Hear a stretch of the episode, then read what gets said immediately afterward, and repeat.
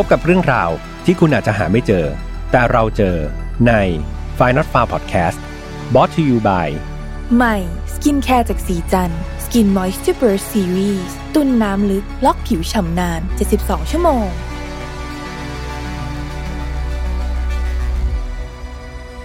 สวัสดีครับยินดีต้อนรับนะครับเข้าสู่ Find Not Far Podcast วันนี้คุณอยู่กับผมแฮมทัชพลเช่นเคยนะครับกลับมาอีกครั้งในเอพิโซดที่เก้าสิบเจ็ดแล้วนะครับก็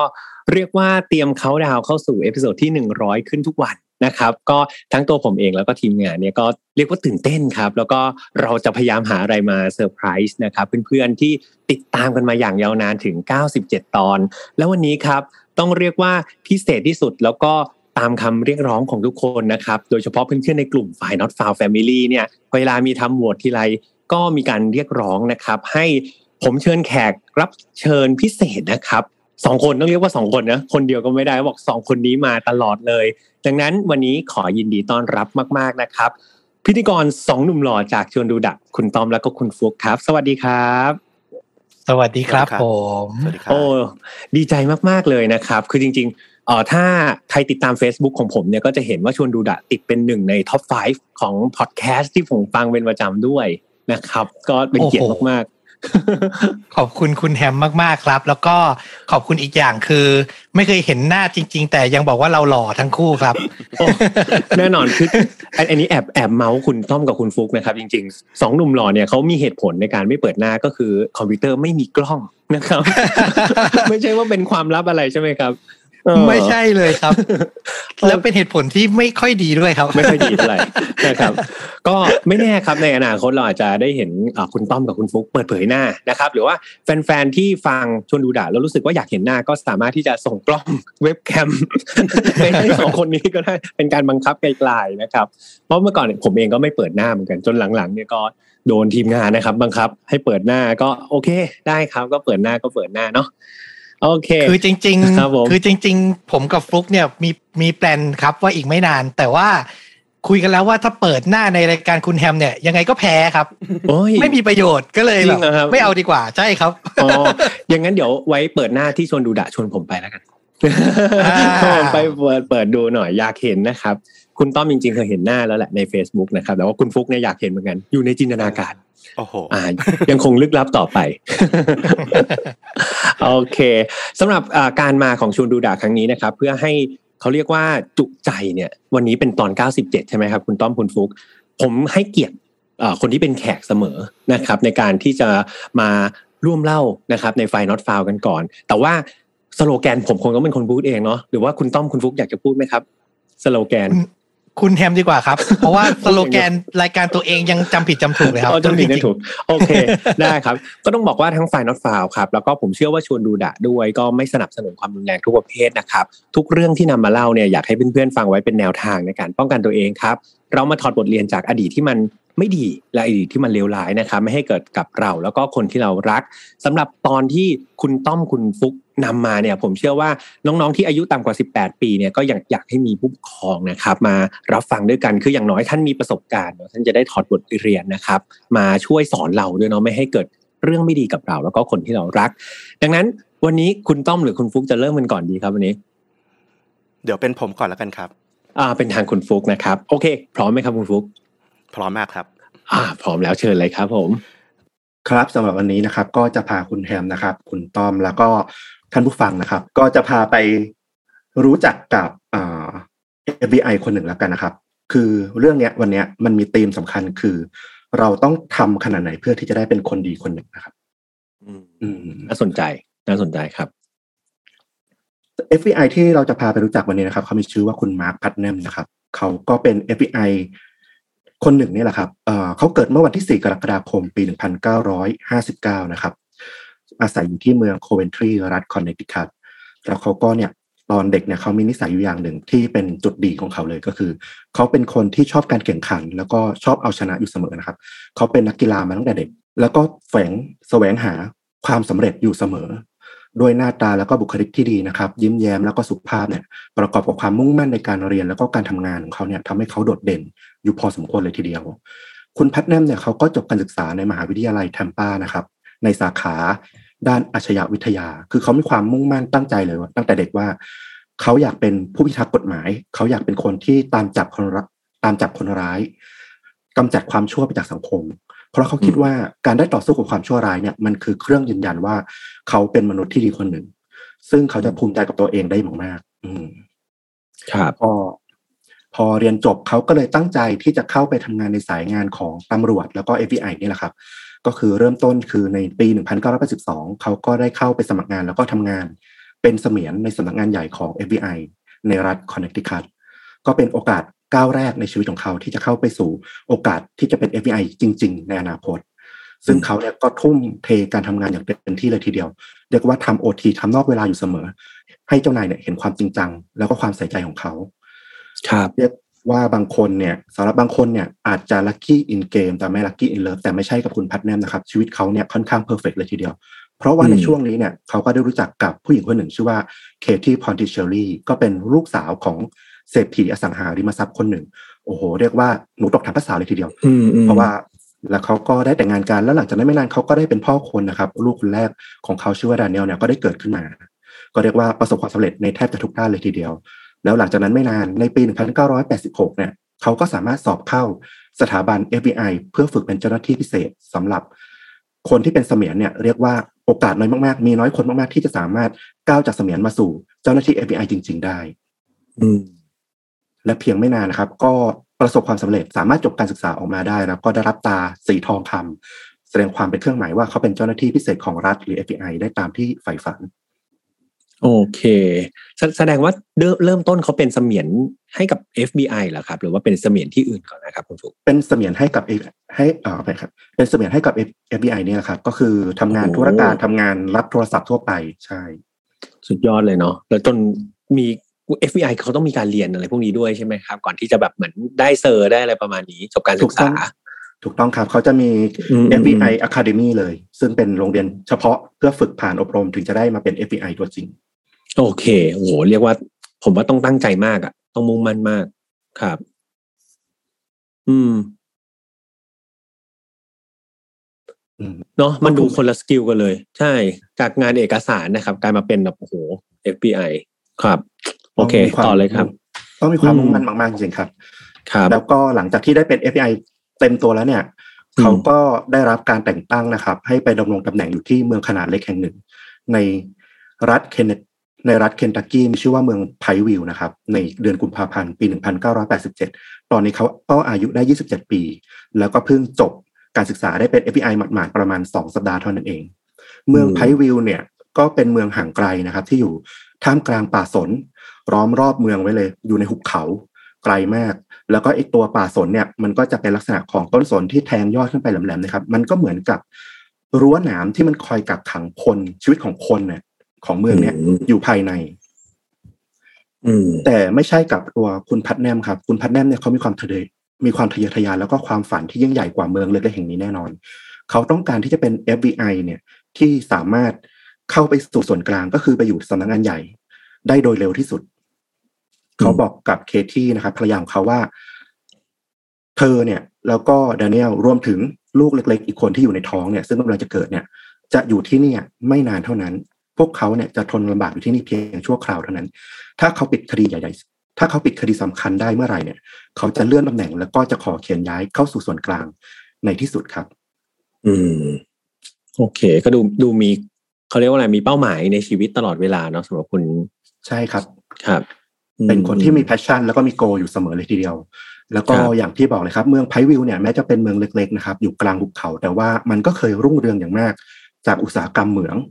จนกระทั่งเมื่อเหมืองเนี่ยมันปิดตัวลงไปเนี่ยก็ทำให้ธุรกิจต่างๆเนี่ยมันย้ายออกไปแล้วก็ทำให้คนเนี่ยตกงานกันมากกลายเป็นปัญหาทางสังคมปัญหาเศรษฐกิจในเมืองเลยทีเดียวจนมีคำกล่าวกันว่าชาวเมืองไพวิลเนี่ยมีงานที่รุ่งจริงๆอยู่แค่สองอย่างเท่านั้นก็คือหนึ่งไม่รับจัดงานศพอีกอย่างหนึ่งก็คือการขายยานั่นเองสิ่งนี้ก็จะทำให้คุณพัทแนมเนี่ยรู้ว่าเออการมาอยู่เมืองเล็กๆอย่างนี้ไม่ใช่การปิดโอกาสในการที่จะเติบโตทางอาชีพของเขาเสียทีเดียวถ้าเขาจับผู้ค้ายารายใหญ่ได้โอกาสทางอาชีพของเขาก็จะสดใสขึ้นมามากๆเลยทีเดียวแต่ว่านอกจากคดีค้ายาแล้วเนี่ยมันมีอีกคดีหนึ่งที่เข้าหมายตาเป็นพิเศษตั้งแต่มาดำรงตำแหน่งอยู่ที่เมืองไพวิลนั่นก็คือคดีโจรปล้นธนาคารต่อเนื่อง ที่เกิดขึ้นนับสิบครั้งเลยทีเดียวในรัฐเคนตักกี้ในช่วง สองถึงสาม เดือนที่ผ่านมาเจ้าหน้าที่เนี่ยเชื่อว่ามันเป็นฝีมือของชายคนหนึ่งที่ชื่อว่าคาร์ล เอ็ดเวิร์ด ล็อกฮาร์ทมีฉายาว่าแคทอายนะครับเขาเคยมีประวัติถูกจับในคดีปล้นธนาคารในช่วงปีหนึ่งเก้าแปดศูนย์แล้วก็ในปีหนึ่งเก้าแปดเจ็ดที่คุณพัดได้มาอยู่เนี่ยบังเอิญว่าแคทอายคนเนี้ยเขาเพิ่งพ้นโทษแล้วก็กลับมาอาศัยอยู่ในแถบเมืองไพวิลพอดีพร้อมกับคดีปล้นธนาคารที่พุ่งพรวดขึ้นมาอย่างมีนัยสำคัญเนี่ยตำรวจก็เลยสงสัยว่าน่าจะเป็นฝีมือของแคทอายคนนี้นี่แหละแต่ทว่าแม้จะสงสัยนะครับแต่มันก็ไร้หลักฐานตำรวจก็ได้แต่เฝ้าดูแคทอายร่อนไปมาอยู่ในเมืองนี่แหละแต่ก็ทำอะไรไม่ได้ตราบใดที่เขายังไม่ลงมือแล้วก็จับได้คาหนังคาเขาอืมแพทแนมเองเนี่ยแม้จะไม่เจนในภาคสนามนะครับเพราะว่าเป็น เอฟ บี ไอ มือใหม่ทว่าเขาก็มีความเฉลียวฉลาดแล้วก็การสืบสวนแบบนอกกรอบแพทแนมเนี่ยเขารวบรวมเครือข่ายสายข่าวที่อยู่ในเมืองเนี่ยเข้ามาเป็นสายข่าวให้กับเขาแล้วเขาก็สามารถเข้าถึงตัวคนที่เป็นสายข่าวที่ดีที่สุดในคดีปล้นธนาคารอย่างนี้นั่นก็คือเจ้าของบ้านเช่าที่แคทไอเนี่ยไปเช่าอาศัยอยู่มีชื่อว่า Kenneth Smith ซึ่งเป็นอดีตเพื่อนคนคุกของแคทไอแล้วก็ยังเป็นสายส่งยารายย่อยในเมืองนี้ด้วยแต่หลังจากที่พยายามติดต่อเจรจากับทาง Kenneth เนี่ยพัทแนมก็มองออกว่า Kenneth เป็นพวกนักเลงหัวไม้บ้านนอกที่เอาแน่เอานอนไม่ได้เขาเรียกร้องผลประโยชน์จากทาง เอฟ บี ไอ เนี่ยซึ่งเป็นสิ่งที่ เอฟ บี ไอ เนี่ยไม่สามารถมอบให้ได้เลยและสิ่งเหล่านี้เองเนี่ยทำให้แพทแนมเนี่ยรู้สึกว่าไว้วางใจคนคนนี้ไม่ได้ที่จะเป็นสายข่าวให้เขาอืมอืมก็ดูแบบเหมือนจะตลบหลังวันไหนก็ไม่ก็ไม่รู้ใช่ไหมครับประมาณนั้นใช่ถูกต้องเลยครับแต่ว่าก็โชคดีหนึ่งอย่างก็คือวันที่เขานัดเจอกับเคนเนตเนี่ย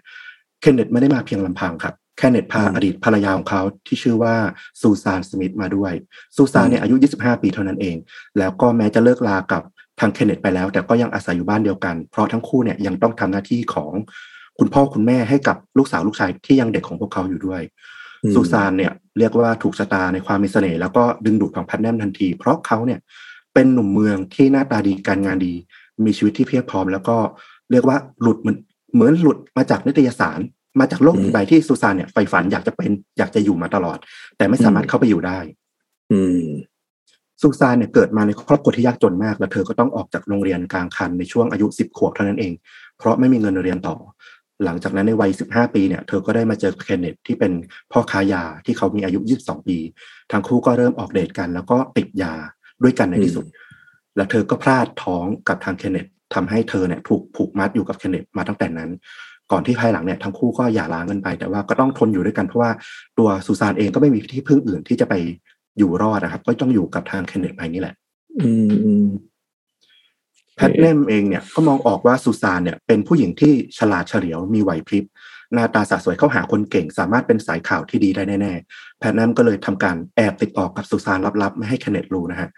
ให้มาช่วยเป็นสายข่าวให้ เอฟ บี ไอ โดยยื่นข้อเสนอว่าเธอจะได้เข้าโครงการคุ้มครองพยาน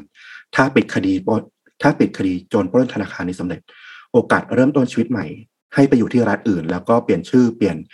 ประวัติเนี่ยให้กับสุสานกับลูกๆได้อยู่เริ่มต้นใหม่ได้และที่แน่ๆในการให้ข้อมูลกับทางแพทแนมแต่ละครั้งเนี่ยเธอจะได้รับเงินจากการขายข้อมูลให้ด้วยแพทแนมก็จะนัดลับๆเพื่อติดต่อขอข้อมูลจากสุสานเนี่ยสัปดาห์ละ สองถึงสาม ครั้งแล้วแต่ว่ามีข้อมูลใหม่ๆมาหรือเปล่าโดยแต่ละครั้งเนี่ยแพทแนมก็จะให้ค่าสำหรับข่าวข้อมูลเนี่ยเป็นเงินก้อนหนึ่งซึ่งทาง เอฟ บี ไอ เนี่ยเขาจะมีงบประมาณลับนะครับให้กับทางเจ้าหน้าที่แต่ละคนเนี่ยสามารถจ่ายให้กับทางสายข่าวของตัวเองได้เป็นเงินจำนวน ห้าพันดอลลาร์แล้วก็ใช้จ่ายได้ตามดุลยพินิจของแต่ละ เอฟ บี ไอ แต่ละคนโดยถ้าตัวสายข่าวเนี่ยได้รับการยอมรับแล้วก็ขึ้นทะเบียนในบัญชีเงินเดือนของ เอฟ บี ไอ แล้วเนี่ยเขาก็จะสามารถขยายวงเงินได้หาก ห้าพัน เนี่ยมันไม่พอทางแพทแนมก็สามารถขยายวงเงินเพดานเนี่ยได้แบบไม่มีจำกัดนะครับสามารถให้ได้เรื่อยๆอืมพูดถึงถ้ายื่นข้อเสนอแบบนี้ไปเนาะกับกับแฟนของนักขายยาคนนั้นจริงๆเธอเองที่จำใจต้องอยู่เพราะว่าไม่มีที่ไปเนี่ยตอนนี้เหมือนมีที่ไปละเหมือนพอมีลูกทางมีอนาคตนะที่อาจจะเอาลูกไปอยู่ด้วยได้ผมว่าแล้วอีกอย่างหนึ่งก็แทนที่จะต้องไปอยู่กับเขาเรียกว่าอะไรคนที่ทำธุรกิจสีเทาๆอ่ะมาอยู่กับตำรวจบางทีก็อาจจะทำให้เธออุ่นใจกว่านะครับถูกต้องเลยครับอย่างที่คุณแฮมพูดมาเลยสุสานเนี่ยก็กระตือรือร้นมากนะครับเพราะว่าโอกาสในการมีชีวิตใหม่เนี่ยมันเข้ามาหาเธอละ เธอก็พยายามหาข่าวเนี่ยมาให้กับทางพัทแนมอยู่เสมอแล้วก็เธอสามารถหาข่าวสำคัญมาได้อย่างรวดเร็วมากๆเพราะหลังจากนั้นไม่นานเลยทีเดียวเธอก็สามารถเอาหลักฐานเอาข้อมูลสำคัญเนี่ยมาบอกกับพัทแนมได้ว่า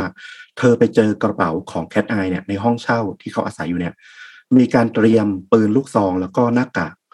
สำหรับการเล่นสกีเนี่ยซึ่งอาจจะเอามาใช้ในการปล้นธนาคารครั้งต่อไปเนี่ยซึ่งข้อมูลเนี้ยก็ทำให้ทางพัทแนมเนี่ยรู้สึกไว้ใจซูซานมากขึ้นว่าเออเป็นสายข่าวที่ใช้ได้ทีเดียวแล้วก็น่าเชื่อถือในที่สุดเดือนธันวาคมปีหนึ่งพันเก้าร้อยแปดสิบเจ็ดครับปีนั้นเลยแคทไอก็ถูกพัทแนมแล้วก็ เอฟ บี ไอ เนี่ยล้อมจับได้ที่บ้านของแม่ของเขาหลังจากที่เขาก่อการปล้นธนาคารแล้วก็มีหลักฐานพร้อมมูลและตอนนี้ข้อมูลที่ซูซานให้มาได้เนี่ยทำให้เธอทำให้เธอได้รับเงิน ห้าพัน เหรียญจากพัทแนมเป็นค่าตอบแทนอีกครั้งหนึ่งแต่ว่าแทนที่จะจบการเป็นสายข่าวสายข่าวตามที่ตกลงกันไว้เนี่ยซูซานก็ยังได้ทำหน้าที่เป็นสายข่าวให้กับพัทแนมต่อไปในเมืองไพวิลเพราะว่า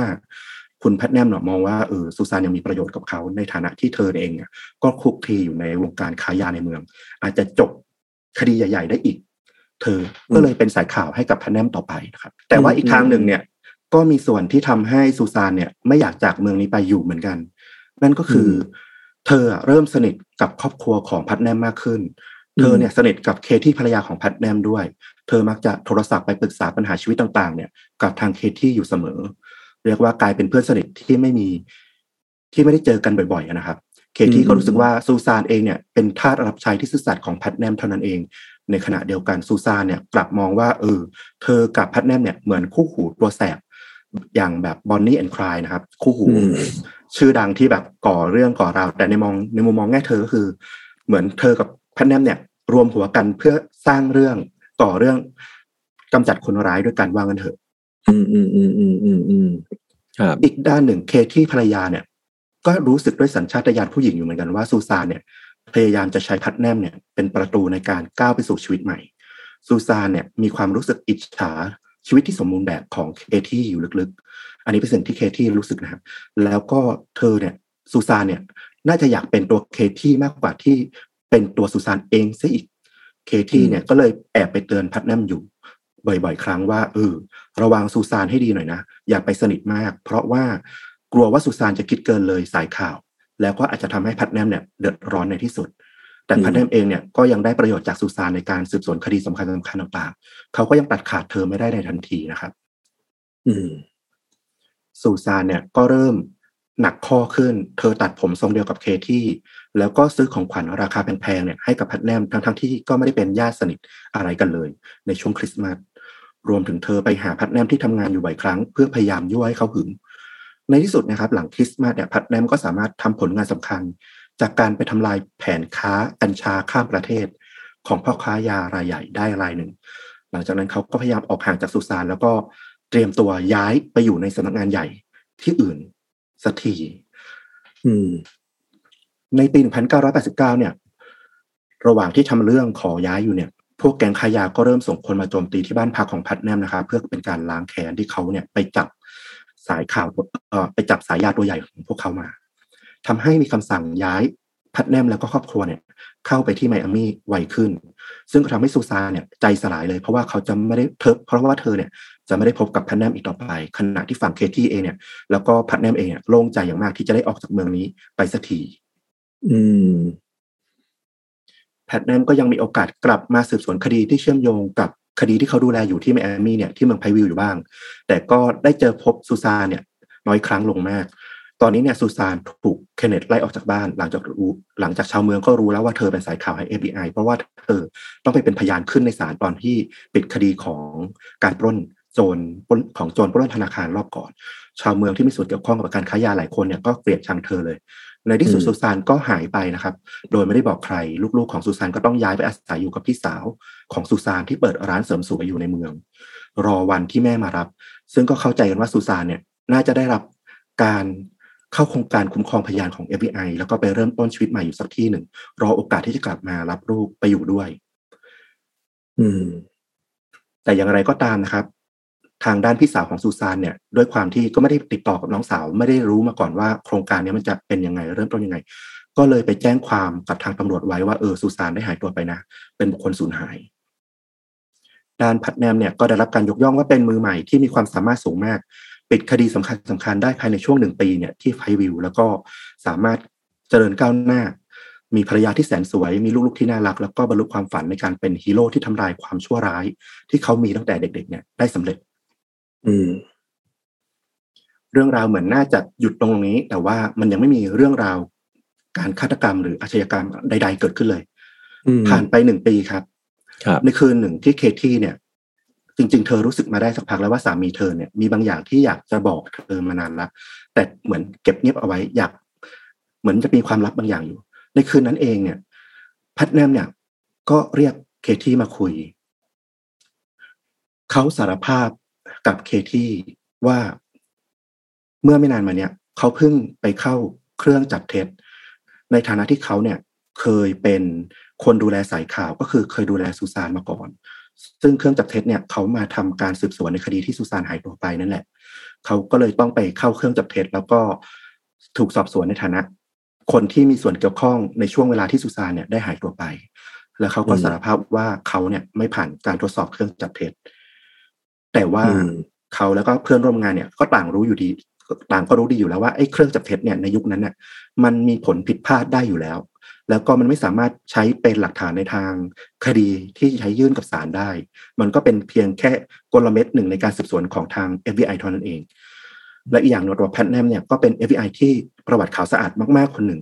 ก็ทำให้แพทแนมเนี่ยไม่ได้ถูกตั้งข้อสงสัยใดๆอยู่แล้วแต่ตัวแพทแนมเองเนี่ยพอโดนจับเครื่องจับเท็จเนี่ยเขาก็ยิ่งรู้สึกว่าเขาไม่สบายใจเลยต้องมาสารภาพกับเคที่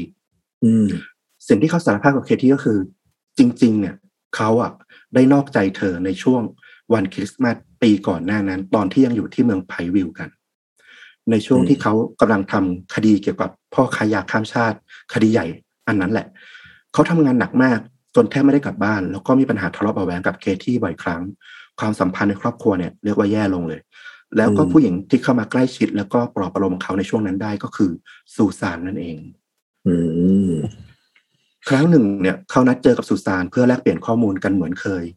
ซึ่งสถานที่ที่เขานัดเจอกันเนี่ยมักจะเป็นในป่าลึกใกล้ๆกับเมืองล้างซึ่งห่างไกลจากผู้คนอยู่ละและที่นั่นเองเนี่ยแพทแนมก็เผลอใจหลงรักเผลอใจให้กับซูซานที่หลงรักเขาอยู่แล้วเนี่ยทั้งคู่ก็ร่วมรักกันในรถกลางป่านั่นแหละโดยที่ไม่มีใครล่วงรู้หลังจากนั้นเนี่ยพวกเขายังนัดแอบติดต่อกันเจอกันในช่วงสองสัปดาห์หลังจากนั้นเนี่ยมีอะไรกันอีกห้าครั้งเลยทีเดียวอืมแต่มันก็เป็นความเผลอใจชั่วครู่ชั่วยามนะครับตามที่คุณแพทแนมบอกกับเคที่เนี่ยเพราะสุดท้ายแพทแนมก็เลือกใช้ก็เลือกชีวิตที่สมบูรณ์แบบสมบูรณ์พร้อมแล้วมากกว่าการที่จะต้องไปเสี่ยงกับหน้าที่การงานถูกเปิดโปงว่าตัวเองไปยุ่งเกี่ยวกับสายข่าวของตัวเองอย่างสุสานเขาก็เลยตีตัวออกห่างจากเธอในที่สุดแล้วพอได้ย้ายไปไมอามี่เนี่ยเขาก็เลยยิ่งสบายใจมากขึ้นอืม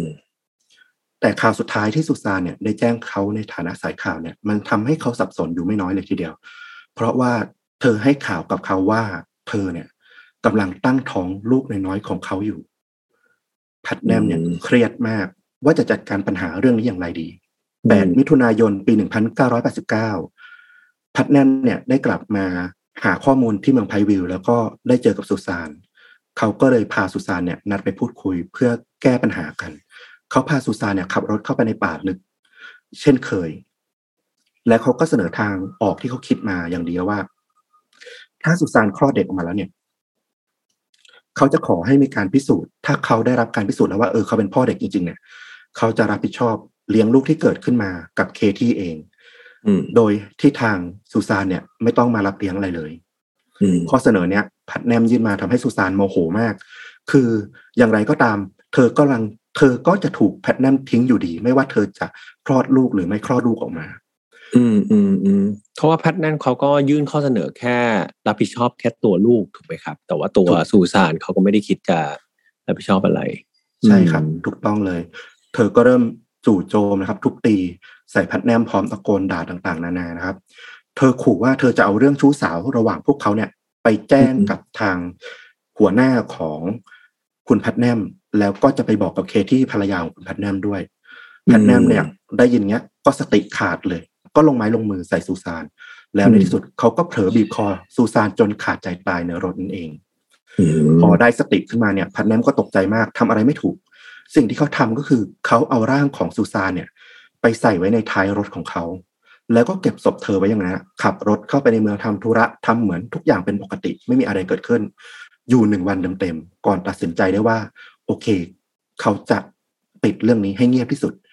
แล้วในกลางดึกวันรุ่งขึ้นเขาก็ขับรถเอาร่างของซูซานเนี่ยไปโยนทิ้งไว้ในหุบเขาใกล้กับเมืองร้างที่ไม่มีใครพบเห็น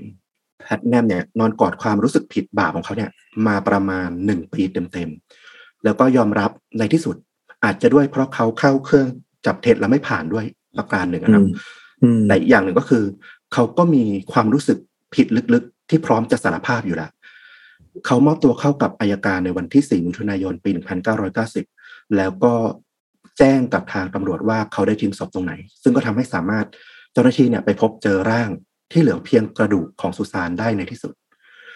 การสารภาพทั้งที่ไม่มีหลักฐานผูกมัดอะไรตัวเองมาก่อนเนี่ยของแพทแนมเป็นสิ่งที่ไม่ได้เกิดขึ้นในกระบวนการยุติธรรมของอเมริกาบ่อยนักเครื่องจับเท็จเครื่องจับเท็จเนี่ยอย่างที่บอกครับจริงๆมันไม่ใช่หลักฐานที่ใช้ในชั้นศาลได้อัยการเนี่ยก็เลยรู้สึกว่าเออการที่แพทแนมมาสารภาพเองเนี่ยก็เป็นสิ่งที่ดีอย่างนึงเพราะไม่เช่นนั้นเนี่ยสิ่งที่เขาทำจะเป็นความลับไปตลอดกาลก็ยังได้ถ้าเขาไม่บอกอืมอืมถ้าว่าอย่างไรก็ตามเนี่ยเรื่องจริงเนี่ยมันเกิดขึ้นอย่างไรบ้างเนี่ยไม่มีใครทราบได้นะเพราะว่ามันเกิดขึ้นระหว่างคนสองคนเท่านั้นและตอนนี้ซูซานไม่มีสิทธิ์มาโต้แย้งสิ่งที่แพทแนมสารภาพไปว่าจริงๆแล้วเนี่ยเขาพลั้งมือฆ่าเพราะบันดาลโทสะหรือจริงๆแล้วเขาวางแผนฆ่าเธอมาตั้งแต่แรกอืมเพราะฟังความฝั่งคุณพี่สาวของซูซานซึ่งใกล้ใกล้ชิดกับซูซานในช่วงหลังๆก่อนที่เธอจะหายตัวไปเนี่ยเธอก็บอกว่าน้องสาวของเธอเนี่ย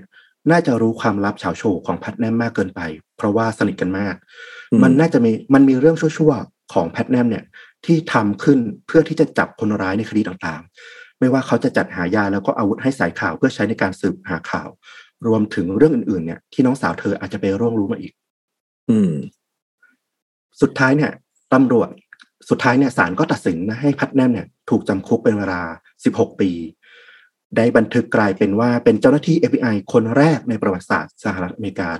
ที่ได้กลายเป็นฆาตกรเสียเองครับเขาติดคุกจริงอยู่แค่สิบปีเท่านั้นด้วยประพฤติด้วยความประพฤติที่ดีแล้วก็เป็นนักโทษตัวอย่างที่อยู่ในคุกและสุดท้ายก็ได้รับการปล่อยตัวในปีสองพันที่ผ่านมาแต่ก็ไม่ทันมาชดเชยให้กับเคที่พยายามฆ่านะครับเพราะว่าเคที่เนี่ยจากไปก่อนด้วยอาการอวัยวะภายในล้มเหลวด้วยวัยสามสิบแปดปีในในปีหนึ่งเก้าเก้าแปดเท่านั้นเองอืมเรื่องนี้นี่เนี่ย เรื่องนี้เนี่ยก็ได้ถูกเอามาเขียนเป็นหนังสือ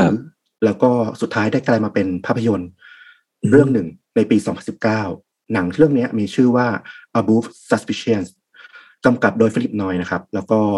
นักแสดงเนี่ยถ้าพูดไปก็น่าจะคุ้นชื่อมากขึ้นก็คือเอมิเลียคลาร์กได้รับบทเป็นซูซานเอมิเลียคลาร์กก็คือคุณแม่มังกรนะเนอะใน Game of the Throne The Game of The Game of Thrones อ่าอืมอืมอืมครับ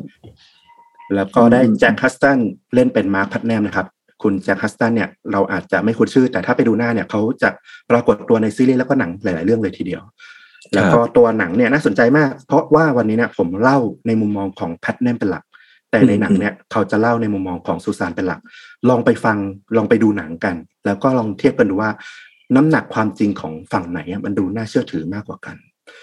แล้วก็มีคำพูดในหนังเรื่องนี้เนี่ยประโยคนึงที่ทำให้ผมรู้สึกว่าเออมันน่าสนใจและอยากเอามาเล่าในวันนี้ก็คือมาร์ค พัตนัมเนี่ยใฝ่ฝันจะเป็น เอฟ บี ไอ ที่อยากจับคนร้ายเพราะการได้อยู่ฝั่งตรงข้ามกับความชั่วร้ายอ่ะมันจะทำให้เขารู้สึกว่าเขาเป็นคนดีมากขึ้นเพราะว่าการอยู่ตรงข้ามความชั่วร้ายเนี่ยมันไม่ได้บ่งบอกเสมอไปว่าเขาจะกลายเป็นคนดีอืมคม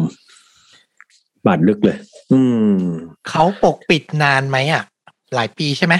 หนึ่งปีเต็มๆอืมอืมแต่แต่แต่ถ้าฟังอย่างนี้แบ็คกราวด์จริงๆเขาเป็นคนผมผมไม่ได้เข้าข้างหรือปกป้องเขานะแต่ผมผมเชื่อว่าแบ็คกราวด์เขาเป็นคนที่ค่อนข้างดีเลยแหละคือดูดูอย่างแรกเลยคือแพชชั่นในการเข้ามาเป็น เอฟ บี ไอ คือต้องบอกว่าน่าเหลือเชื่อเนาะจากเสมียนมาเป็น เอฟ บี ไอ ได้นี่คือต้องมีแพชชั่นแบบโหรุนแรงมากเลยต้องมีความแบบเขาเรียกว่าอะไรตั้งใจอะอย่างรุนแรงที่จะมาเป็นพนักงาน เอฟ บี ไอ ให้ได้ครับอีก point นึงที่คุณฟุกเล่าไปเมื่อกี้ครับเขามีสิทธิ์ที่จะเก็บเรื่องราวเหล่านี้ไว้ในใจหรือไว้ในเบื้องเหวอันนั้นนะตลอดกาลเนาะโดยที่ไม่มีใครสงสัยเขาแต่ว่าด้วย มันอาจจะมีตัวเขาเรียกว่าอะไรตัวธรรมะกับตัวอธรรมต่อสู้กันอยู่แล้วเหมือนตัวธรรมะมันจะยังชนะมากกว่านิดนึงเออว่าเอออย่างน้อยสิ่งที่เราทำผิดไปก็ออกมายอมรับซะเถอะยอมรับกับความผิดแล้วก็ชดใช้กรรมที่เราทำซะมันก็อย่างน้อยมันอืมมันอาจจะไม่ได้ขาวบริสุทธิ์เหมือนกับที่เราเคยผ่านมาแต่ว่ามันก็ดีซะกว่าเรากลายเป็นสีดำผมเชื่อว่าอย่างนั้นอืมเนาะแต่แต่ว่าฟังมาแรกๆเหมือนเหมือนเหมือนเป็นเนื้อเรื่องแบบเขาเรียกอะไรถ้าเป็นหนังก็เป็นหนังแบบอัตชีวะเกี่ยวกับเอ่อความใฝ่ฝันเน้นที่แพชชั่นแต่มาปิดท้ายด้วยคดีฆาตกรรมที่คิดไม่ถึงเหมือนกันนะครับว่าตอนแรกกับผมเดาว่าสุสานน่าจะมาเป็นฆาตกรทำร้ายเคที่หรือว่าพัดแนมสักอย่างแต่ว่าอ้าวไปไปมามาพัดแนมกลายเป็นหักมุมซะเองโอ้ก็เป็นเรื่องราวที่น่าสนใจน่าสนใจมากครับเรื่องนี้อืมครับคุณคุณฟุกมีอะไรเสริมไหมครับเคสนี้อ่าเห็นด้วยกับคุณแฮมครับว่าจริงๆแล้วคนเรามันก็มีโอกาสพลาดในชีวิตทั้งนั้นแต่สิ่งหนึ่งที่อยากให้คิดว่าคุณในจังหวะที่คุณพลาดนะครับคุณมีสติอยู่กับมัน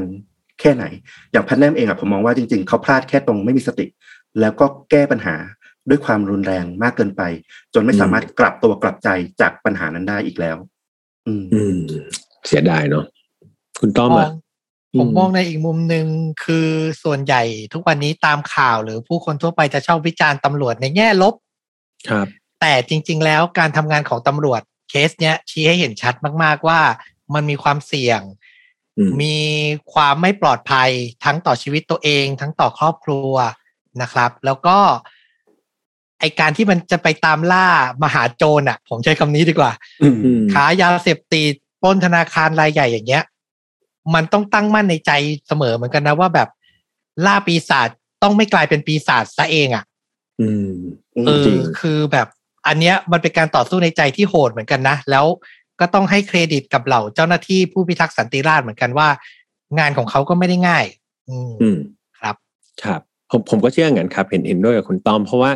จริงๆทุกสาขาอาชีพมีทั้งคนดีและคนไม่ดีแหละเออมันไม่ใช่ว่าแค่ตำรวจหรอกที่จะมีคนไม่ดีอยู่หรือว่าเราอาชีพที่แบบคนอาจจะมองไม่ดีเนาะหรือแม้แต่พนักงานบริษัทเองแบบผมทำงาน ไอ ที ทำงานธนาคารเองผมก็เชื่อว่าจะมีคนที่ดีและคนที่ไม่ดีปะปนกันอยู่แต่ว่าสิ่งที่สำคัญคือเราอยู่ฝั่งไหนล่ะเราอยู่ฝั่งที่เลือกที่จะทำความดีหรือว่าเลือกที่จะเป็นฝั่งไม่ดีผมผมเชื่อว่าคนที่เลือกฝั่งไม่ดีอ่ะเขามีเหตุผลในการไปฝั่งไม่ดีนะยกตัวอย่างเช่นอาจจะมีผลประโยชน์เอ่อมากมายที่มันล่อตาล่อใจกว่าอย่างที่เราได้ยินกันประจำเนาะธุรกิจยิ่งสีดำเท่าไหร่ผลประโยชน์ยิ่งมากเท่านั้นเพราะมันยิ่งเสี่ยงแต่ว่าเราจะชนะใจตัวเราเองได้ขนาดไหนล่ะแล้วเรารู้สึกว่าเราพอใจกับสิ่งที่เรามีโดยที่เรายังคงรักษาความดีไว้กับตัวเราได้ขนาดไหนมากกว่าเนาะอันนี้ผมก็ผมก็หวังว่าทุกคนยังจะเลือกฝั่งที่ถูกต้องนะครับอืมอย่างเคสที่ฟังของคุณฟุกเนี่ยเนาะอืมโอเคก็จุกๆเหมือนกันเนาะเป็นคดีที่จุกๆแต่ว่าในไหนคุณฟุกเล่าแล้วจะไม่ให้คู่หูอย่างคุณต้อมเล่าก็กระไรอยู่ใช่ไหมครับคุณต้อมวันนี้มีเรื่องมาเตรียมมาหรือเปล่าครับคุณต้อมเตรียมมาครับผมโอเคงั้นเราต่อที่คุณต้อมเลยดีกว่าเนาะจะได้แบบเป็นเซตของชวนดูดะไปเลยทีเดียวได้เลยครับขอบคุณมากครับเอาล่ะครับสำหรับเรื่องราวจากฝั่งต้อมนะครับก็พาคุณแฮมกับฟลุกแล้วก็คุณผู้ฟังไปที่รัฐโอไฮโอสหรัฐอเมริกาครับย้อนกลับไปในปีสองพันสิบสี่นะครับไปรู้จักกับชายวัยสี่สิบหกปีที่มีชื่อว่าคุณเอลดอนซามูเอลจูเนียร์เขาก็มีชื่อเป็นตัวย่อที่คนในครอบครัวหรือคนรู้จักเรียกสั้นๆว่า อี เจ ผมขอเรียกเขาว่า อี เจ แล้วกันนะครับเขาเนี่ยมีภรรยาชื่อว่าคุณชีน่าซามูเอลแล้วก็มีลูกชายสองคนคือเอลดอนเกลซามูเอลเดอะเทิร์ดก็คือครอบครัวต่างประเทศเนาะรุ่นลูกก็เป็นจูเนียร์เนาะนี่พอเป็นรุ่นหลานก็เป็นเดอะเติร์ดนะครับอายุเนี่ยสิบสี่ปีครับส่วนอีกคนนึงลูกชายอีกคนนะเป็นคนเล็กชื่อว่าโจนาธานซามูเอลวัยสิบสามปีนะครับฟังดูตรงนี้ก็น่าจะเป็นครอบครัวที่พร้อมหน้าพร้อมตาแล้วก็มีความสุขเนาะแต่ปัญหาเนี่ยมันติดอยู่ตรงที่ผู้เป็นพ่อครับเขามีความเชื่ออย่างหนึ่งฝังอยู่ในหัวครับผมคือต้องบอกว่าด้วยความเป็นชวนดูดะนะจากโจทย์ที่คุณแฮมให้มาก็คืออ่าเล่าคดีฆาตกรรมที่มันอาจจะแบบเอาไปสร้างเป็นภาพยนตร์เนาะแต่ของผมผมขอเปลี่ยนนิดนึงเรื่องเนี้ยมันน่าสนใจตรงที่ภาพยนตร์น่ะมันส่งผลต่อการกระทำบางอย่างครับ ก็คือผู้เป็นพ่อเนี่ยนะครับคุณเอลดอนซามูเอลจูเนียร์เนี่ยเขาเชื่อเต็มใจเลยว่ายุคแห่งโรคระบาดและการกลายพันธุ์เป็นซอมบี้ครับกำลังจะมาถึงและเขาอ่ะต้องเตรียมพร้อมครอบครัวให้เผชิญเหตุร้ายนั้นอ่ะให้ได้ครับการฝึกซ้อมเตรียมพร้อมสู้กับเหล่าซอมบี้เนี่ยเริ่มตั้งแต่การบังคับนะครับให้ลูกชายทั้งสองตั้งใจดูซีรีส์ชื่อดังครับอย่าง The Walking Dead อืมดังมากนะทุกคนน่าจะรู้จักนะครับแต่ครอบครัวนี้ไม่ได้ดูด้วยความบันเทิงเหมือนคนทั่วไปครับแต่มันเป็นเหมือนคัมภีร์สอนการเอาชีวิตรอด อี เจ เนี่ยเชื่อว่าโปรดิวเซอร์และนักเขียนบทซีรีส์เรื่องนี้ซ่อนคำใบ้บางอย่างให้ผู้คนน่ะเตรียมตัวเมื่อเหตุร้ายอ่ะมาถึงนอกจากบังคับให้ลูกดูซีรีส์นะมากกว่านั้นเขายังจัดซื้ออาวุธครับมาสะสมเตรียมไว้มากมายเลยเรียกว่าที่บ้านเนี่ยเป็นคลังแสงย่อมๆเลยมีทั้งปืนหลากหลายชนิดนะครับมีมีดมาเชเต้นะมีดใหญ่ๆนะครับผมรวมไปถึงหน้าไม้อีกด้วยและแน่นอนว่ามีเยอะขนาดเนี้ยขั้นต่อมาก็คือเขาเนี่ยก็มักจะสอนให้ลูกวัยสิบสี่และสิบสามเนี่ยใช้อาวุธพวกนี้ให้คล่องแคล่วโดยพี่คนโตครับอย่างซามูเอลเดอะเติร์ดเนี่ยก็จะถูกเคี่ยวกล่ำมากกว่าด้วยความเป็นพี่นะครับอืมนอกจากดูตัวอย่างจากซีรีส์หัดใช้อาวุธยังไม่พอครับอีเจยังสอนยุทธวิธีการโจมตีและฆ่าคนให้ลูกๆผ่านการเล่นเกม Call of Duty ครับอืมเกมสงครามใช่ครับสำหรับคนที่ไม่รู้จักมันเป็นเกมแนวแบบ First Person Shooter เนาะจำลองสถานการณ์ในสมรภูมิสงครามมาให้ผู้เล่นเนี่ยได้เล่นนะครับเมื่อไรก็ตามที่ลูกชายเล่นแล้วสามารถเอาชนะคู่แข่งได้เขาก็จะได้รับคำชมเชยจากผู้เป็นพ่อครับแต่เมื่อใดที่ลูกพ่ายแพ้พวกเขาก็จะถูกทุบตีทำร้ายร่างกายซามูเอลจูเนียร์เนี่ยถือว่าเนี่ยคือการสั่งสอนอบรมถ้าแค่ในวิดีโอเกมลูกของพวกเขายังเอาชนะไม่ได้แล้วพอยุคซอมบี้มาถึงพวกเขาจะมีชีวิตรอดได้อย่างไรนี่คือความเชื่อของเขาเลยนะครับเขาถือว่าการทุบตีเนี่ยจะทำให้ลูกอดทนและเติบโตมาเป็นชายที่แข็งแกร่งทั้งร่างกายและจิตใจแต่อย่างที่บอกเนาะอายุเพียงสิบสี่กับสิบสามเท่านั้นนะครับยังเด็กอยู่มากๆเลยก็คือม.ต้นเนาะสิบ สิบสาม สิบสี่ยังไม่เข้าไฮสคูลเลยใช่ครับถ้าเป็นถ้าเป็นบ้านเราก็ม.หนึ่ง ม.สอง อ่ะเนาะโอ้โหนี่คือคุณพ่อสอนฆ่าคนแล้วตั้งแต่ม.หนึ่ง ม.สอง แล้วก็ปลูกฝังความเขาเรียกว่าอะไรความรุนแรงนะครับแล้วก็ความเชื่อเกี่ยวกับอ่าซอมบี้ลงไปในหัวเด็กม.ต้นอย่างจริงจังต้องบอกใช้คำนี้คือพยายามจะคือพยายามจะจินตนาการตามแต่นึกภาพไม่ออกจริงๆว่ามันจะแบบโหดร้ายขนาดไหนเนาะอยู่กับพ่อที่แบบมีความคิดแบบนี้นะครับครับตลอดเวลาที่เห็นสามีสอนลูกเนี่ยภรรยาและผู้เป็นแม่อย่างตีน่าเนี่ยทีน่าเนี่ยก็พยายามว่ากล่าวตักเตือนสามีนะครับและย้ำตลอดว่าซอมบี้มันไม่มีจริงหรอกสิ่งที่คุณกับลูกดูอ่ะมันเป็นเรื่องที่แต่งขึ้นแต่ก็ไม่ได้ผลครับสามีของเธอก็ทำเป็นหูทวนลมไม่สนใจเหมือนเดิมจนเมื่อเธอโมโหและว่ากล่าวเขาหนักขึ้นบอกว่าสิ่งที่เขาทำกับลูกๆอ่ะมันเป็นการกระทำอ่ะที่โง่มากเธอก็ถูกสามีทำร้ายร่างกายซ้ำๆครับจนเธอรู้ตัวว่าไม่สามารถพูดอะไรให้สามีเปลี่ยนความเชื่อนี้ได้สุดท้ายสิ่งที่เศร้ามากก็คือเธอตัดสินใจครับหนีออกจากบ้านไปโดยทิ้งลูกทั้งสองคนให้อยู่กับผู้เป็นพ่อต่อครับคือคงไม่สามารถเอาลูกหนีได้นะเพราะว่าคุณพ่อก็คงแบบน่าจะแบบว่าไม่ให้ไปไหนอ่ะคือจะฝึกอบรมจะให้อยู่กับเขาอย่างเงี้ยนะครับเพราะด้วยความเชื่อเขาด้วยแหละผมคิดว่าอย่างนั้นนะครับแน่นอนว่าพอคุณแม่ไม่อยู่แล้วไม่มีคนทัดทานไม่มีคนห้ามปรามแล้วการฝึกฝนต่างๆก็หนักขึ้นทั้งซามูเอลเดอะเติร์ดและโจนาธานต่างบอบช้ำทั้งร่างกายและจิตใจที่สำคัญคือโจนาธานผู้เป็นน้องนะครับเขาเป็นเด็กออทิสติกครับ โอ้คือเขาว่ามีความผิดปกติของสมองตั้งแต่กำเนิดเนาะก็จะส่งผลต่อพัฒนาการได้แก่ก็จะส่งผลต่อพัฒนาการทั้งด้านการสื่อสารการเข้าสังคมและการเล่นนะครับและนั่นส่งผลให้ผู้เป็นพ่ออย่าง อี เจ เนี่ยคือนอกจากฝึกอบรมก็เครียดกับลูกแล้วนะแต่ลูกมีอาการออทิสติกก็มีความเครียดสะสมเพิ่มขึ้นมาอีกเขาเนี่ยต้องใช้ยาแก้ปวดแก้ปวดหัวเนี่ยนะครับเป็นประจำกินมันบ่อยจนกระทั่งเสพติดมันในที่สุดครับคือคุณพ่อนี่มีอาการเสพติดยาแล้วนะครับเรื่องราวเนี่ยดำเนินมาจนถึงคืนวันที่ยี่สิบสี่มีนาคมปีสองพันสิบสี่ในวันนั้น อี เจ ครับมีอาการคล้ายคนประสาทหลอนเขาเนี่ยถือปืนนะออกไปด้านนอกบ้านแล้วก็ยิงขึ้นฟ้าติดกัน สามถึงสี่ นัดครับเหตุการณ์ในวันนั้นส่งผลให้ลูกชายทั้งสองเริ่มหวาดกลัวแล้วรู้สึกว่าพ่อของตัวเองเนี่ยไม่ปกติซามูเอลจูเนียร์เดินกลับเข้ามาในบ้านแล้วเริ่มทุบตีลูกคนเล็กอย่างโจนาธาน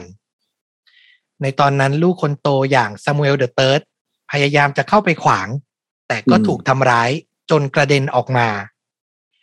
และวินาทีนั้นครับที่เด็กหนุ่มวัยสิบสี่ตัดสินใจวิ่งไปยังที่เก็บอาวุธในบ้านซึ่งเขารู้อยู่แล้วว่าอะไรอยู่ตรงไหนบ้างเพราะถูกฝึกฝนมาตลอดก่อนที่จะคว้าเอามีดมาเชเต้ครับออกมา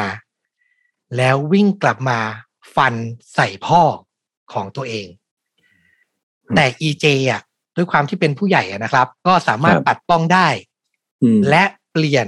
หันจากลูกคนเล็กมาทำร้ายลูกคนโตแทนมาทำร้ายลูกคนโตแทน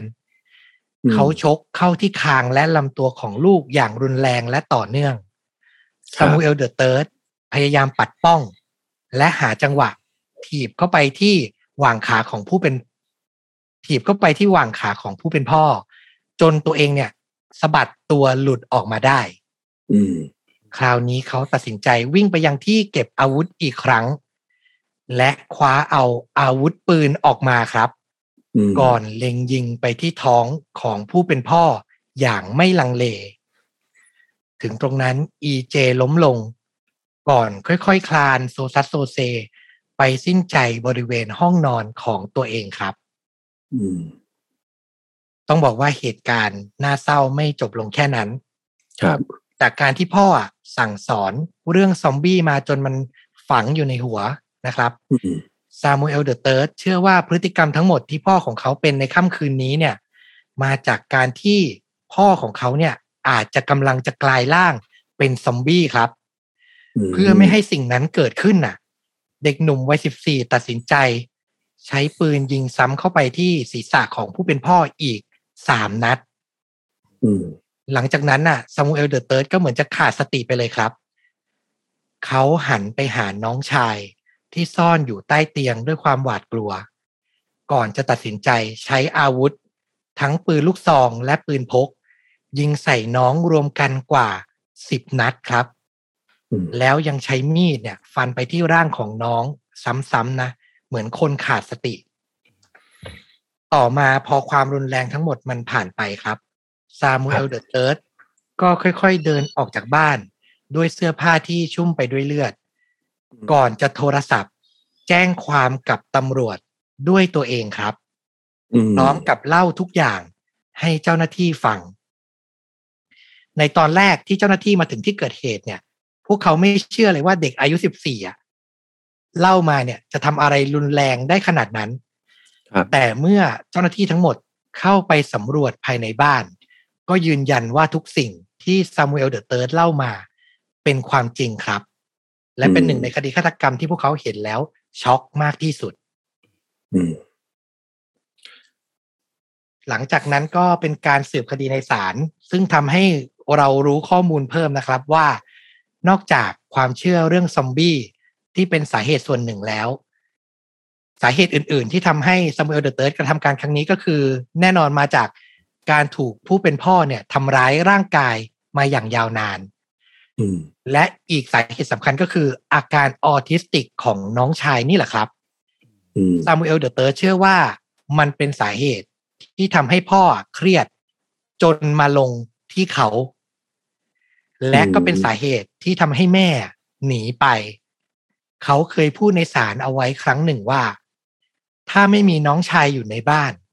ครอบครัวเราน่าจะมีความสุขมากกว่านี้ทั้งหมดทั้งมวลที่บอกมาก็เป็นเหตุผลรวมกันที่ทำให้ซามูเอลเดอะเติร์ดลงมือกระทำการกับน้องอย่างโหดเหี้ยมครับครับต้องบอกว่าหลังเหตุการณ์เกิดขึ้นเขาก็ถูกขังอยู่ในสถานกักกันสำหรับเยาวชนนานสองปีครับจนถึงปีสองพันสิบหกการว่าความตัดสินความก็มาถึงที่สิ้นสุดศาลก็ตัดสินว่าซามูเอลเดอะเติร์ดมีความผิดฐานฆาตกรรมน้องชายโดยเจตนาต้องโทษจำคุกสามสิบปีบวกกับคดีฆาตกรรมผู้เป็นพ่อซึ่งศาลสรุปว่าเป็นการกระทำโดยไม่เจตนาคือศาลมองว่าพ่อมาทำร้ายร่างกายเขาก่อนก็เหมือนเป็นการตอบโต้กลับไปก็เลยเป็นโทษที่เบากว่าฆาตกรรมน้องได้รับโทษเพิ่มไปอีกสิบห้าปีก็รวมเป็นสี่สิบห้าปีนะครับและคราวนี้ซามูเอลเดอะเติร์ดต้องไปอยู่ในเรือนจำสำหรับผู้ใหญ่ในวัยเพียงสิบหกปีเท่านั้นเองนะตัวเขาเนี่ยให้สัมภาษณ์กับนักข่าวทิ้งท้ายว่าผมผมเปลี่ยนเป็นคนใหม่แล้วไม่ได้เป็นคนเดิมเหมือนที่ก่อเหตุเมื่อสองปีก่อนแต่แน่นอนว่ามันไม่มีอะไรสามารถทดแทนสิ่งที่ผมทำไว้ได้ก็จบเรื่องราวครอบครัวซามูเอลจูเนียร์นะครับไปเพียงเท่านี้ครับเป็นเรื่องที่แปลกมากเลยเนาะคือผมว่าเป็นมันเข้าข่ายหนึ่งในตระกูลทฤษฎีสมคบคิดคือคุณต้อมคุณฟุกอาจจะเคยได้ยินเนาะกลุ่มที่เป็นพวกทฤษฎีสมคบคิดต่างๆเช่นกลุ่มที่เชื่อว่าโลกแบนกลุ่มที่เชื่อว่าฮิตเลอร์ยังไม่ตายกลุ่มที่เชื่อว่ามีคนอาศัยอยู่แกนกลางโลกหรือว่ากลุ่มที่มีความคิดต่างๆนานารวมไปถึงลัทธิแต่ว่าเคสนี้ผมผมฟังแล้วเหมือนคุณซามูเอลมีความเชื่อในทฤษฎีสมคบคิดของตัวเองคนเดียวเลยใช่ไหมครับไม่ได้มีกลุ่มก้อนที่มาอินแบบทำให้เขาคิดแบบนั้นใช่ไหมนะตามข่าวที่ศึกษามาก็ไม่ได้เจอว่าใครมีอิทธิพลกับเขานะครับเหมือนมันเป็นความคิดของเขามากๆเลยครับเพราะอย่างที่บอกคือต่อให้ภรรยาพยายามทัดทานเขาก็ไม่แบบเปลี่ยนแปลงอ่ะแล้วแถมภรรยาให้การในศาลก็คือมันยิ่งเลวร้ายขึ้นมีการเริ่มจะพยายามย้ายไปอยู่ในเทือกเขาในภูเขาเพื่อซ่อนตัวคือมันแบบมีแต่จะแย่ลงครับอืมอืมอืมจริงๆความน่าสนใจอย่างหนึ่งคือมันต้องหาจุดทริกเกอร์เนาะว่าแบบเอ๊ะอะไรนะที่จะไปทำให้คุณซามูเอลแบบมีความเชื่อขนาดนั้นแบบเชื่อแบบฝังหัวขนาดนั้นจนกระทั่งเอ่อไปเปลี่ยนแปลงชีวิตประจำวันของตัวเองและครอบครัวเป็นเป็นอะไรที่น่าสนใจมากๆอืมอย่างที่คุณแฮมตั้งข้อสังเกตนะครับคือจริงๆมันก็มีกลุ่มที่เชื่อเรื่องของวันวันที่ซอมบี้ครองโลกอยู่เหมือนกันซึ่งเราหาตามอินเทอร์เน็ตเนี่ยมันก็จะเจอพอสมควรเลยผมว่ามันก็อาจจะเป็นทริกเกอร์หนึ่งที่แบบเขาไปเจอว่าเออมันมีคนคิดแบบนี้เหมือนกับเขาแล้วมันก็จะมีการแลกเปลี่ยนข้อมูลกันว่าเออคุณต้องเตรียมพร้อมอย่างไรบ้างถ้าจะเจอกับซอมบี้เป็นจริงเป็นจังเลยก็อาจจะเป็นส่วนหนึ่งครับแต่แต่มีอย่างหนึ่งที่จริงๆน่าเสียดายเนาะผมผมไม่ได้บอกว่าเธอผิดนะแต่ว่าจริงๆภรรยาของคุณซามูเอลเนี่ยเธอรู้อยู่แล้วเธอเป็นหนึ่งในผู้ประสบเหตุด้วยซ้ำเพราะว่าเธอก็ถูกคุณซามูเอลทำลายเนาะแต่ว่าตอนที่เธอหนีไปอ่ะผมมีความรู้สึกว่าเธอสามารถหนีโดยไปตามคนกลับมาช่วยอย่างน้อยก็ลูกๆในบ้านได้หรือช่วยสามีของเธอเองได้คือถ้าถ้าภรรยาเขายังสามารถมีสติรู้ว่าเอ้ยเรื่องราวเหล่านี้มันไม่น่าจะเป็นเรื่องที่เป็นจริงได้หรือว่าดูแล้วคุณซามูเอลน่าจะเลี้ยงลูกแบบผิดทางแล้วไปสอนฆ่าคนหรือปลูกฝังความรุนแรงเนี่ยไว้ในหัวเด็กตั้งแต่อายุสิบสามหรือสิบขวบเนี่ยเธอสามารถที่ไปแจ้งตำรวจหรือว่าสถานสงเคราะห์อะไรต่างๆเนี่ยอย่างน้อยเข้ามาตรวจสอบผมว่าเจออาวุธขนาดเนี้ยมันก็แปลกๆแหละหรือว่านำเด็กไปคุยกับจิตแพทย์อะไรอย่างเงี้ยผมว่ามันเป็นทางเขาเรียกว่าอะไรมันมีทางออกเยอะแยะมากมายเลยเนาะก่อนที่เราจะมาเจอแบบเรื่องปล่อยให้เรื่องมันบานไปแล้วก็จบด้วยเรื่องที่น่าเศร้าแบบนี้อืมน่าเสียดายเห็นด้วยครับใช้คำว่าน่าเสียดายถูกต้องเลยเพราะเชื่อว่าคุณแฮมก็คงเข้าใจว่าถ้าเป็นเธอในวินาทีนั้นจริงๆมันค่าคงมีปัจจัยหรือมีความหวาดกลัวหลายๆอย่างครับที่ทำให้เธอตัดสินใจที่จะหนีไปเงียบๆอย่างนั้นนะเนาะครับผมแต่ก็น่าเสียดายคือด้วยวิญญาณความเป็นแม่น่าจะทำอะไรได้ดีกว่านั้นอันนี้เห็นด้วยนั่นสิ นั่นสิผมผมมันติดใจคุณแม่นะไม่ไม่รู้คุณคุณตั้มคุณฟุกยังไงแต่ผมรู้สึกว่าหนีได้นะช็อตนั้นเอาอย่างน้อยเอาตัวเองออกมาก่อนแต่ว่าเรายังมีความสามารถในการกลับไปแก้ไขได้อ่ะอาจจะไม่ได้ด้วยตัวเองอ่ะแต่แต่ตัวเราเองสามารถไปหาคนที่มีความสามารถมาแก้ไขได้เนาะก็น่าเสียดายครับน่าเสียดายอีกมุมมองนึงอ่ะผมหลายๆครั้งเลยเนี่ยทัศนคติหรือว่าความเชื่อเนี่ยมันมีผลมากจริงๆนะกับชีวิตถ้าเรามองเคสนี้ในในรูปแบบของซอมบี้จริงๆคุณต้อมคุณฟุกลองจินตนาการว่าสมมุติว่าถ้าเกิดซอมบี้มันคือเชื้อโรคแบบใน Resident Evil อะไรเงี้ยมันคือเชื้อโรคที่มาติดเรานะอันนี้มันคือเชื้อโรคของความคิดนะความความรู้สึกผมอะแล้วสุดท้ายความเชื้อโรคเนี้ยมันถูกแพร่ไปที่ตัวลูกจากพ่อนี่แหละสั่งสอนทัศนคติหรือว่าวิธีการที่มันรุนแรงอะลงไปอยู่ในตัวลูกแล้วสุดท้ายตัวพ่อเนี่ยก็ใช้ความรุนแรงนั้นก็คือเหมือนตัวเองเทิร์นมาเป็นซอมบี้ละก็คือเทิร์นมาเป็นบุคคลที่รุนแรงละสุดท้ายลูกเองก็มาฆ่าพ่อแล้วตัวเองก็กลายเป็นซอมบี้ก็คือเป็นคนที่รุนแรงแล้วก็ไปฆ่าน้องชายและพ่อทิ้งอีกทีหนึ่งคือสุดท้ายแล้วซอมบี้ที่เราเชื่อกันว่ามันเหมือนในหนังแบบเดินอ่าตายไปแล้วเป็นคนตายแบบมากินสมองคนอย่างเงี้ยสุดท้ายแล้วซอมบี้มันอาจจะมาในรูปแบบของคนที่มีความเชื่อหรือความคิดที่มันรุนแรงหรือว่าความคิดที่เป็นอันตรายก็ได้นะครับผมผมก็มองว่ามันก็อาจจะเป็นความคิดแบบซอมบี้ซอมบี้ก็ได้นะอืมน้อยมุมนึงเนาะเห็นด้วยเลยครับแล้วฟังว่าเป็นแนวคิดซอมบี้อาจจะดูไกลตัวเรานะแต่จริงๆหลากหลายเหตุการณ์ที่มันเป็นเกิดที่มันเกิดขึ้นแล้วทำให้เราแบบเตือนใจได้อ่ะมันมีทั้งการหลงผิดเป็นลัทธิเชื่อในบางอย่างที่แบบไปก่อเหตุฆาตกรรมหมู่ไปก่อเหตุทำร้ายคนก่อการร้ายอย่างเงี้ยมันมีให้เห็นตลอดเลยน่ากลัวจริงๆกับความคิดแล้วก็แนวคิดที่ถูกครอบงำครับครับผมมีมุมมองเพิ่มหนึ่งหนึ่งอย่างกับกับเรื่องนี้ก็คือตั้งแต่ฟังทีแรกเลยผมรู้สึกเศร้าตั้งแต่ต้นเรื่องเลยคือผมรู้สึกว่ามันเป็นโศกนาฏกรรมที่มันเกิดขึ้นจากความรักคือจะมองว่าการที่คุณพ่อเขาใช้ความรุนแรงกับลูกอะไรต่างๆนานาไม่ใช่แหละมันคือสิ่งที่ไม่ถูกต้องแน่ๆแหละแต่ถ้าดูลึกๆอ่ะก็คือเขายืนบนความรู้สึกว่าเขารักลูกอยากจะปกป้องลูกอยากจะปกป้องลูกอย่างมากๆเนี่ยจนแบบมันออกมาพลั้งพลูจนผิดวิธีอ่ะอืมอืมคือจริงๆอ่ะถ้าเขาจะแค่แค่เชื่อแล้วไม่ได้รักลูกอ่ะเขาไม่ต้องเอาสิ่งพวกนี้มายัดใส่ลูกก็ได้เขาแค่หนีเข้าป่าไปตามความเชื่อเขาอยู่คนเดียวของเขาเองก็ยังได้อืมอืมผมก็ฟังมาด้วยทั้งหมดแล้วรู้สึกแบบโอ้โหอย่างที่ต้อมบอกเลยมันแล้วก็คุณแฮมบอกด้วยมันติดเชื้อทางความเชื่อมันส่งต่อแล้วมันก็กลายเป็นเรื่องที่เศร้ามากๆเลยอืมครับก็เออก็เป็นมุมมองที่น่าคิดจริงๆครับแล้วก็เห็นด้วยมากๆอืมแต่จะว่าไปแล้วนะจริงๆเราทุกคนครับไม่จำเป็นว่าจะต้องเป็นคนในครอบครัวอย่างเดียวเนาะอย่างน้อยเราก็อาจจะเป็นหนึ่งในคนที่สามารถเจอสัญญาณอะไรบางอย่างที่มันอันตรายแล้วเราสามารถที่จะช่วยเหลือ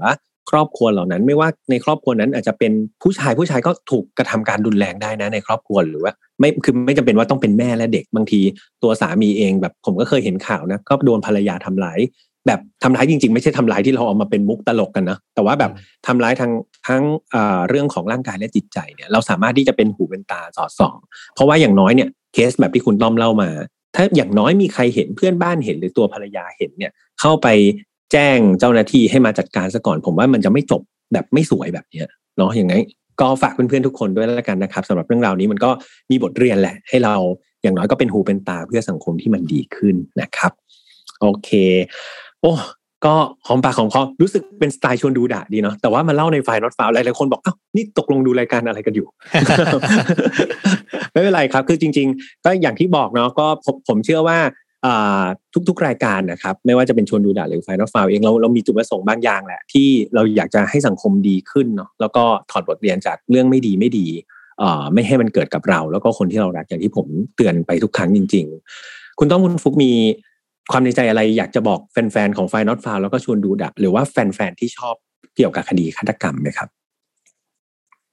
ฟลุกก่อนได้ครับอ่ะจริงๆก็ส่วนหนึ่งที่มาทำในเรื่องของคดีฆาตกรรมรวมถึงเรื่องราวที่น่าสนใจต่างๆนะอ่าทางช่อง YouTube เองเนี่ยครับก็ส่วนหนึ่งก็อย่างที่คุณแฮมบอกเลยครับคือเราก็อยากจะเป็นส่วนหนึ่งที่ให้มุมมองบางอย่างกับทางสังคมได้แต่จริงๆเราก็มีความรู้สึกว่าเออมันก็เป็นเรื่องที่ต้องระวังทั้งทางเราเองที่เป็นสื่อแล้วก็ทางผู้ฟังด้วยเหมือนกันเพราะว่าสิ่งที่เรามาเล่าเนี่ยมันคือการสรุปรวบยอดในความเข้าใจของเราไว้ละ บางอย่างเราก็ต้องระมัดระวังแล้วก็ก็ต้องคำนึงถึงว่าคนที่อยู่ในเหตุการณ์ในเรื่องเล่าของเราเนี่ยเขาไม่มีสิทธิ์มาแก้ต่างในสิ่งที่เราเล่าเออผมก็อยากจะฝากว่าเออฟังคดีฆาตกรรมหรือใดๆก็ตามครับเผื่อใจมุมมองหลายๆมุมเป็นตัวเขาตัวเราที่หลากหลายเนี่ยมันอาจจะสร้างความเข้าใจแล้วก็ทำให้แก้ไขเอามาเป็นบทเรียนไปแก้ไขก่อนที่มันจะเกิดเหตุเรื่องราวแบบนั้นเกิดขึ้นเนี่ยสำคัญที่สุดโอเคโอ้ยอดเยี่ยมมากครับคุณฟุ๊กครับสักหน่อยให้คุณต้อมครับตัวทีคุณต้อมครับปิดท้ายสักหน่อย